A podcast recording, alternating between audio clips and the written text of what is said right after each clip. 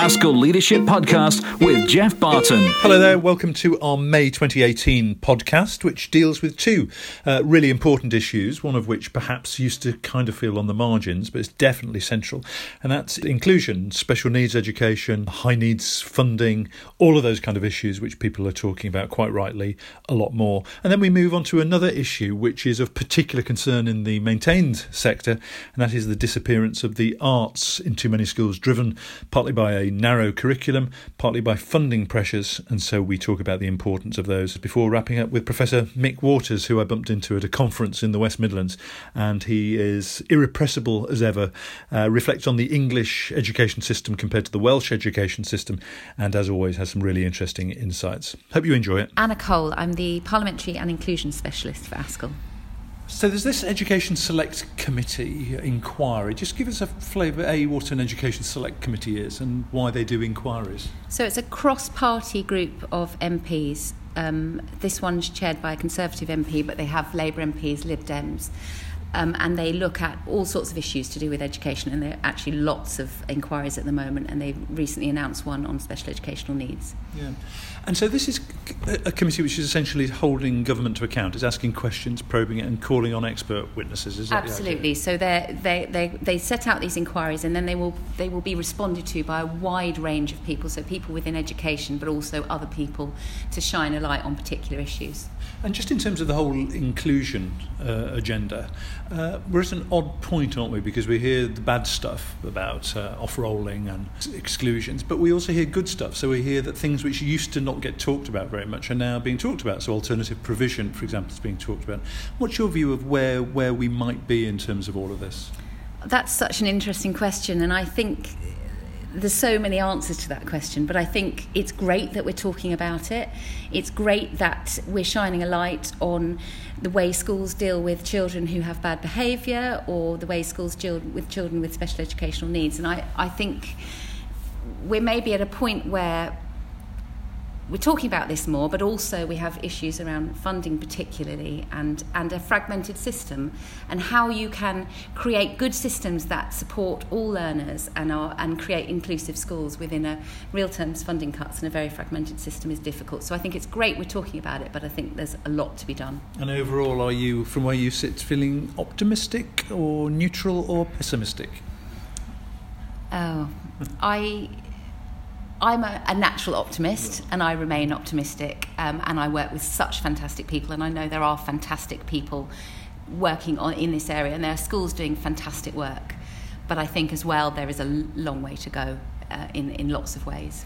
And I guess uh, in a self improving system, it is kind of over to us, isn't it, to do what we can for the most vulnerable children? Absolutely. And I think what's come out of this morning um, really strongly for me is that all schools in a local area need to be responsible for all learners in their area and we need to work out systems that enable schools to do that. And I think in a fragmented system particularly when the, we're, we're seeing real term funding cuts that is a massive challenge but I think we can't you know we can't shy away from it.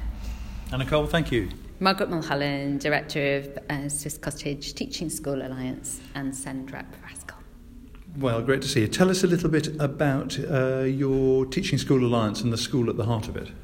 Um, Swiss Cottage is a special school, a large special school with um, children who have a, a great range of needs, both from what would be traditionally known as moderate learning difficulties through to what's now described as profound and multiple learning difficulties. So, a whole array of children who require inclusion and inclusive teaching and learning just as much as children in a mainstream setting. And we work with schools that are both mainstream and special, and we believe that that's a key role for us in, in sort of supporting young people with special educational needs, no matter where they're located. And how does that show up in terms of the teaching schools work? What does it mean that, that you're, you're able to do through that wider network? I think lots of different things, actually. I mean, one of the priorities we give ourselves, I suppose, is initial teacher training. So we work with what would be up to five, six hundred trainee teachers a year to support their understanding of special educational needs. So we invite in, we have our own small group of um, School Direct, but we also work with IOE, with the London Diocesan Board, with Harris Academies, with uh, all sorts of different SCITTs um, and universities in order to support the opportunity to engage with the special school and understand that um, young people uh, are supported to learn effectively in a mainstream classroom and in a special classroom and that the practices are not that different. And in fact actually looking at young people when their their needs are acute can really help developing teachers to think about the learner first and and bring the teaching in to follow up. So uh, what I mean by that is they actually think about what does this learner need to access and understand what I'm doing today? How can I develop my lesson planning to support that learner. And when often when you're training to teach, you're thinking very much about yourself and the mechanics that you go through, the process of your yourself within the planning. So I always think it's um, coming into a special school when you're training to teach is a bit like there's a catalytic effect, mm-hmm. a catalyst to think about learning as opposed to teaching. And once you do that, once you make that step, your teaching follows and becomes more effective. It's interesting because I've, I've been listening to you this afternoon. The way you talk about something which too often can feel like it's talked about in a language which we don't recognise and feels a bit on the margins. You, you, you always talk about it in terms of learning. And so, one of the points I think I heard you say earlier is that actually any teacher uh, with any class ought to be thinking in terms of the most vulnerable child as the starting point. Just, just kind of reflect on that. Yes, definitely. I think um, you know when you're when we're helping teachers to uh, plan their their teach their lesson. It actually often what they do is they pitch to the middle. Um, it's great to talk to young teachers about this, whether it's NQTs, recently qualified teachers, or trainee teachers, and ask them about you know. So what about these um, more vulnerable learners on the on the edges, the periphery of your lesson? How would that lesson accommodate them? And actually, often they have all the answers. You know, they have the competence and the confidence, but actually their expectations are often that I, I think I'm expected to teach to the middle. I, I think I'm expected to pitch my lesson higher. Um, and, and what we often do is we work backwards through the lessons together and we think about the fact that when they've perhaps done some directed teaching, um, some of the class aren't able to access that. Now, if that directed teaching could have been um, unpicked and um, pitched a bit lower maybe or explained in a different way, then the accessibility to that lesson is greater. So everybody in the room knows what they're working on and why. And then the teacher can stretch and challenge instead of running around the room trying to mop up those who didn't understand what was going on. So very basic things like that are sometimes really great to explore with those developing teachers. So I'd say that's one of the things that we do quite well as a teaching school. I think also, I just wanted to say that we also work with leaders and leadership development. And one of the things that's great about our leadership programs is that actually we bring mainstream and special together. And often our mainstream colleagues, who are, say, aspiring head teachers, are actually listening to really uh, effective special heads, working with them, being mentored by them and starting to understand themselves, maybe coming at it from a differently than a developing or trainee teacher, actually coming in as a head. Actually, why am I not working with my local special head? Or what is it that my leadership requires in terms of inclusive teaching and learning, inclusive leadership? You know, um, I think that dialogue between head teachers um, at regional at a regional level is really really important. So I think when you're learning to be a leader, you need that exposure to a network that's very rich and diverse. I love all this. It's all about leadership. It's all about learning, and that applies to every child, every teacher, every leader. So, Margaret Mulholland, thank you. Thank you. My name is Pat Bullen, and I'm the East Midlands SEN Regional Coordinator for the local authorities in East Midlands. So, give us a flavour of what that involves. Um, it's about trying to, I suppose, implement the vision of the Children and Families Act 2014 that's person centred, that will result in better longer term outcomes for children and young people. Um, supporting those SEN support as well as those with education, health and care plans and trying to work with local areas to better joint commission between local authorities and clinical commissioning groups, CCGs. And that act was a big deal in a sense, wasn't it? Because it was, if, if I understand it correctly, it was it was full of kind of ambition to make sure that the most vulnerable children were getting better provision than perhaps they had done before, essentially. Yes. How is that working out? Um, it's a bit variable, really, Geoff, because 27 out of 52 local areas now have a written statement of action, which means that the vision of the Children and Families Act is not completely in place, and the common areas of difficulty in, in local authorities and CCGs is based around um, a lack of strategic leadership for SEND and inclu- inclusive practice, um, a failure to joint commission provision effectively across areas.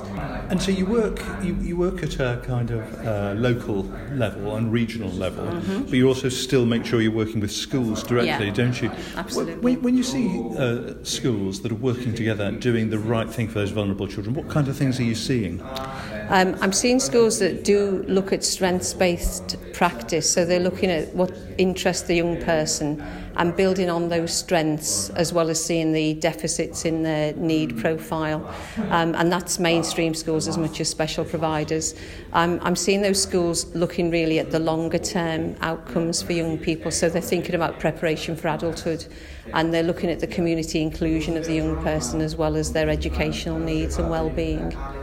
Um, one of the things the Act reminds us about is that our concept of the child ex- essentially extends. We're talking about people up to the age of 25. Yeah.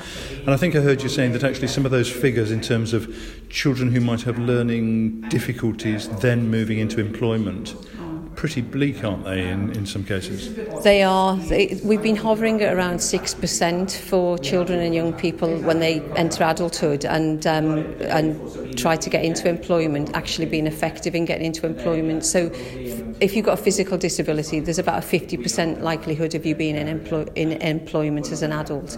But if you have a learning disability, then you're much more likely, 94% of adults won't have an employment opportunity or a job. And finally, you, you, you mentioned a survey that you looked at which asked uh, young people what is it they wanted to do uh, when they get to the age of 25 or, or when they become young adults. Yes they were children, if I understand it correctly, who had learning, they'd been diagnosed with learning difficulties. And yet, I think I'm right in saying they were saying exactly what we would think any child might want. Yeah. Just, just tell me about that survey. Yeah, that survey looked at what 19 to 25 year olds want, and they want the same things, to paraphrase the Lamb Inquiry, the ordinary lives that we all want. So they wanted friends and relationships, um, they wanted to be at university or in work and employment. Um, they wanted to be able to um, have things to do in their leisure time that were accessible to them. So again, all of those things that I describe as the ingredients for an ordinary and a good life. Pat Bullen, thank you very much. Thank you. Uh, Chris Macklem, head teacher at William Howard School up in Cumbria. And when you say up in Cumbria, we're talking a long way, aren't we? yeah, right up next to the Scottish border. So our catchment area takes all the way from the Solway Firth to the middle of the country to where you get to Northumberland's border, actually. Well, I remember you giving me a flavour of because you, you got three schools in the trust. But, six schools in the trust. Six schools in the trust. And how long does it take to get between some of them? Well, from ourselves over to Workington Academy would take a good hour and 15 minutes, and that's on a good day with no traffic issues whatsoever. Down to Tebay School would also take about an hour so that'd be the f- extremes really from our own school in Brampton. This must be quite a challenge in terms of creating a kind of coherence across what you're doing, or do you or, or do you not worry too much about whether school A is distinctively different from school B? Is that not really the point of it? I think the catchphrase we'd use is there's autonomy but also similarity. Okay. So we have similar policies, we have similar systems, but we're all autonomous schools because we serve quite different communities. Yeah. Now, you've always had a, a, strong commitment to inclusion. That's why we're here today. We've been talking about inclusion. So, what is it uh, uh, at one of your schools, or some of those schools, or all of those schools, you, you do to kind of put the rhetoric of inclusion in action? What would we see there? Well, I think the main thing is to understand where we come from in the first place. We truly are comprehensive schools because most students don't have in terms of my school, any choice but to attend my school because there's no bus routes, there's no public transport. So if they don't get the school bus provided by the council into the school, they don't get out of home. So therefore, we end up with everything from millionaires down to the most disadvantaged going. You end up with a full spectrum of incredibly intelligent, uh, Oxbridge candidates down to people with quite difficult uh, learning learning difficulties, and therefore our policy is it's it is about everybody's teacher send because they have to be. Uh, we have an SLD unit inside the school, and we just make sure that we provide for them the best way that we can within the resources we have. And presumably that means that the kind of work you do in um, inducting teachers, training teachers, gives particular emphasis to that inclusive approach in the classroom. Yeah, and one of the big things that we do is we do teaching learning briefings weekly, and SEND comes up, I would say, one in two weeks, uh, because we have such a diverse school community, whether it is the learning needs of the most able or the very weakest, or it's the students with physical disabilities. Every one of those students is in a normal classroom, and therefore teachers need to know how to provide for them in the best possible way.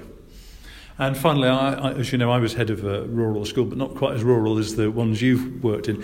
What are the uh, the joys of rural schools? Because sometimes we just we kind of hear about you know coastal schools and rural schools, and they're presented as problematic. What do you particularly like about working in rural education? Honestly, the main thing is the diversity. You are truly a comprehensive school. We do not have much competition with our local schools. Actually, that means we can collaborate better with them. But it's the sense of community. Everybody's part of a community there, and you need to understand all those little diverse communities inside 362 square miles. There's a lot of diverse communities out there, but you are truly the centre point of that catchment area because there isn't really anything else out there uh, for, for the communities to hook around. We are the central point, and therefore the performing arts provision, the musical provision, the sporting activities, you do become a hub of a much wider community, and it's fantastic that we're able to provide what we do to the students. Chris, thank you. Nick Corston, a dad and co founder of a social enterprise called Steamco. And just tell us a bit about Steamco. Steamco, blimey. Well, it's a project I kicked off in my son's primary school, St Saviour's in Paddington, about eight or nine years ago, um, realising that primary teachers couldn't do it all. And I was passionate about creativity given my background. I thought, how can the community work with teachers, local business people, local creatives to give children an incredible school day. And we, we run these things called STEAMCO Days, which are like mini creativity festivals, really. And give us a flavour of what, what happens for those people who haven't seen the videos of rockets uh, flying through the skies. Well, if you can find me somebody who hasn't seen one of my films, Geoff, I'll be amazed. uh, no, I mean, basically, a STEAMCO Day is defined, if you like, as a school day like no other. It's a day of 20 creative thinking and doing activities that the children are free to choose. It might be coding, it might be making paper rockets with, with a, a dad or a mum, it might be spin painting, it might be newspaper engineering, improv. And what's particularly interesting actually, we're, we're finding often teachers run activities on these days using resources or ideas that they've had but haven't been able to use in their day to day practice. So it gives teachers a creative expression opportunity as well. You are evangelical about the importance of creativity and you bring an urgency to it as if it's being you know, squeezed out of schools and it's disappearing. Uh, wh- why does creativity matter so much? Why does creativity matter so much to me? Well, well, basically, it fueled the first half of my career. I mean, I had my elevator pitch. I've got a master's degree in electronic engineering. I've got a grade A level design and a big mouth. So I spent the first half of my career selling advertising, marketing, product, technology, digital advertising and then and then I went to a festival. Um, Camp Bestival, which is kind of like Glastonbury for families and Guardian readers like me, and, and thought, how can we bring this creative experience into my children's school? Because I know the value of creativity in business. I saw that Ken Robinson TED talk. It wasn't rocket science to me, it was fantastic, it was inspiring. Um, and it seemed like a no brainer to try and sell creativity in the second half of my career, and here I am.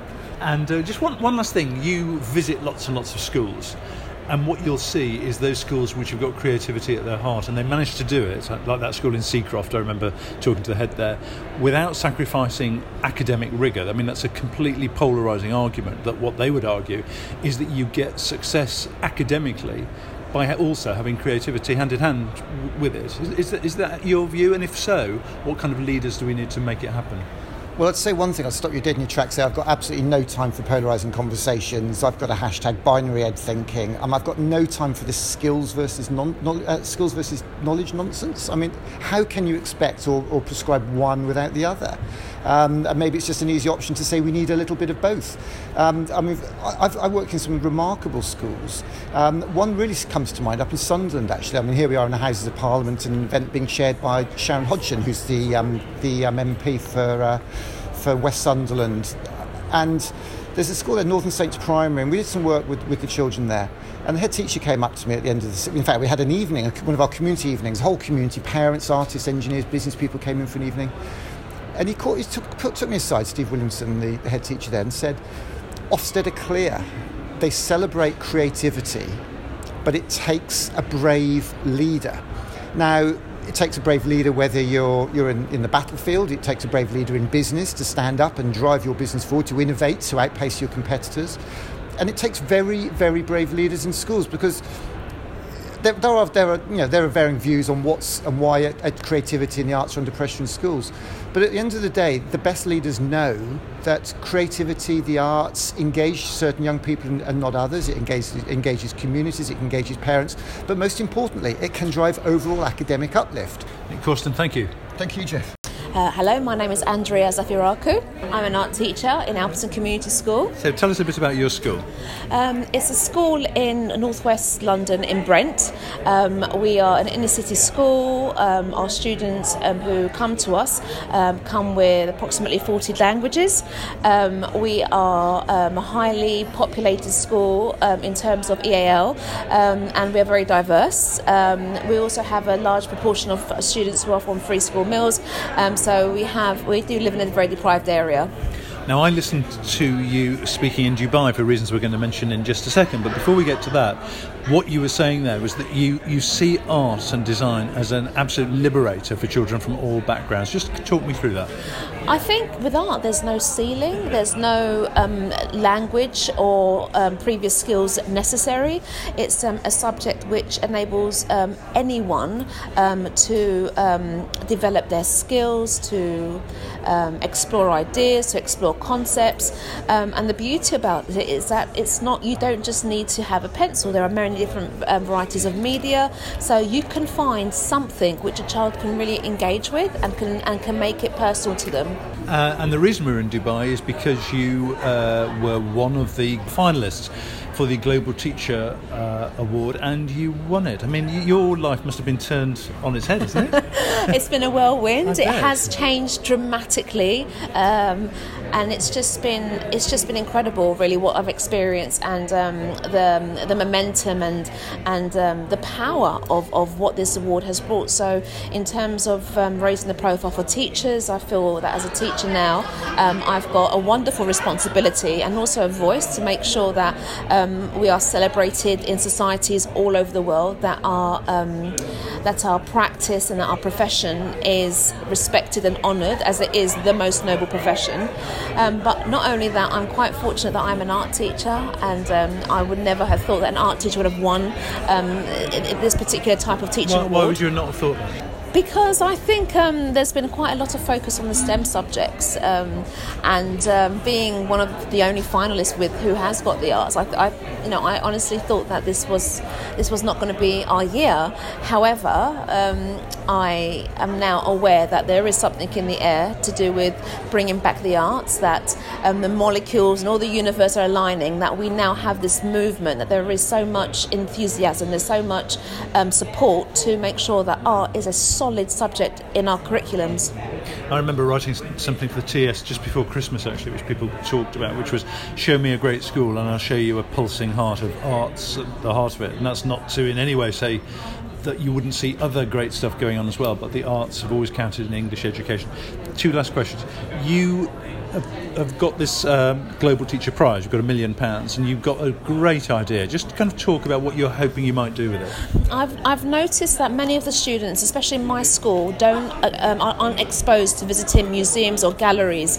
Um, but I also know that what what is absolutely key for them is having a role model or seeing um, um, a type of profession which they can connect to. So I would like to bring artists and connect them with the schools in the, in the form of an artist in residence um, whereby I'm connecting both partnerships together. I'm, I'm almost like a matchmaker. Um, I want students to know that within the arts there is incredible potential in terms of careers and opportunities, um, but also not only that, the skills which they're going to be learning and enabling them to find what their own identity is.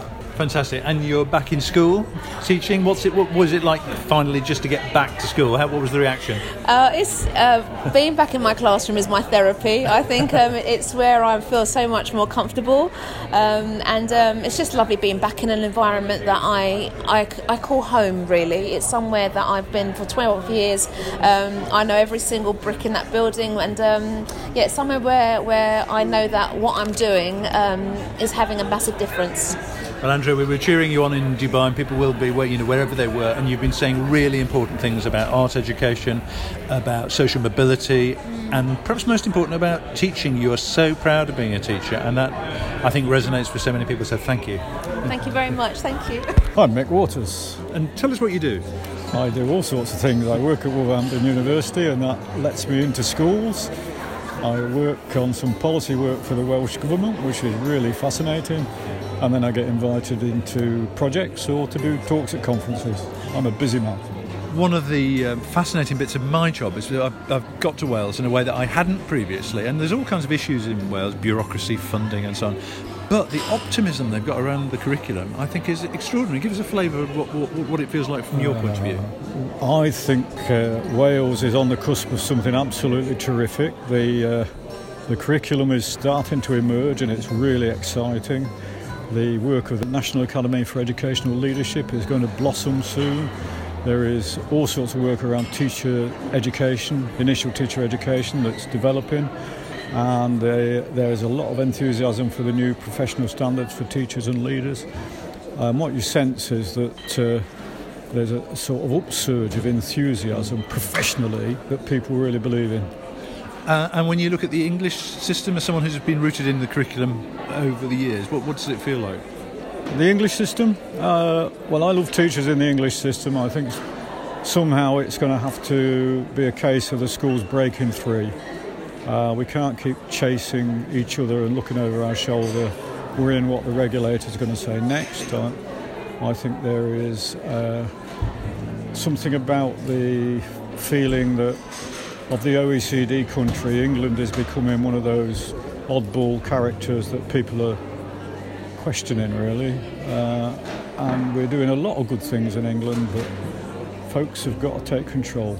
The profession and that kind of that throws a gauntlet down to leaders, doesn't it? Le- yeah, leaders yeah, are feeling yeah, beleaguered in many ways. Absolutely. But we, we well, I think le- yeah, leaders over time have, I think, uh, tried very hard to protect their staff and their communities from some of the pressures that exist. And maybe the time is coming to harness the concerns of parents, harness the concerns of youngsters themselves and of their staff, and sort of turn the tide. I think there's something about inverting the pyramid, turning it around a bit. Um, and it's a, there's a lot of pressure on leaders. They're at the sort of the thin bit on the uh, egg timer. Everything comes through them, and, and maybe they They've got to stand up for the system as much as stand up for their own school. And f- finally, are you getting a sense from all the people you work with that there is that kind of appetite, that, that, that essentially we cannot continue in the rather mechanistic way that we've been going? It's time to re-professionalise the profession. I think uh, the profession's ready now to say, come on then, this, this, this has got to change. We've got better ambition for our youngsters. We want more for our education system we've got a better picture of the future than is being offered. And uh, I, I, think it's that thing about the world's your oyster, you just got to open the damn thing and get the pearl out. Thanks for that thought for the day. Mick Waters, thank you. the ASCL Leadership Podcast with Geoff Barton.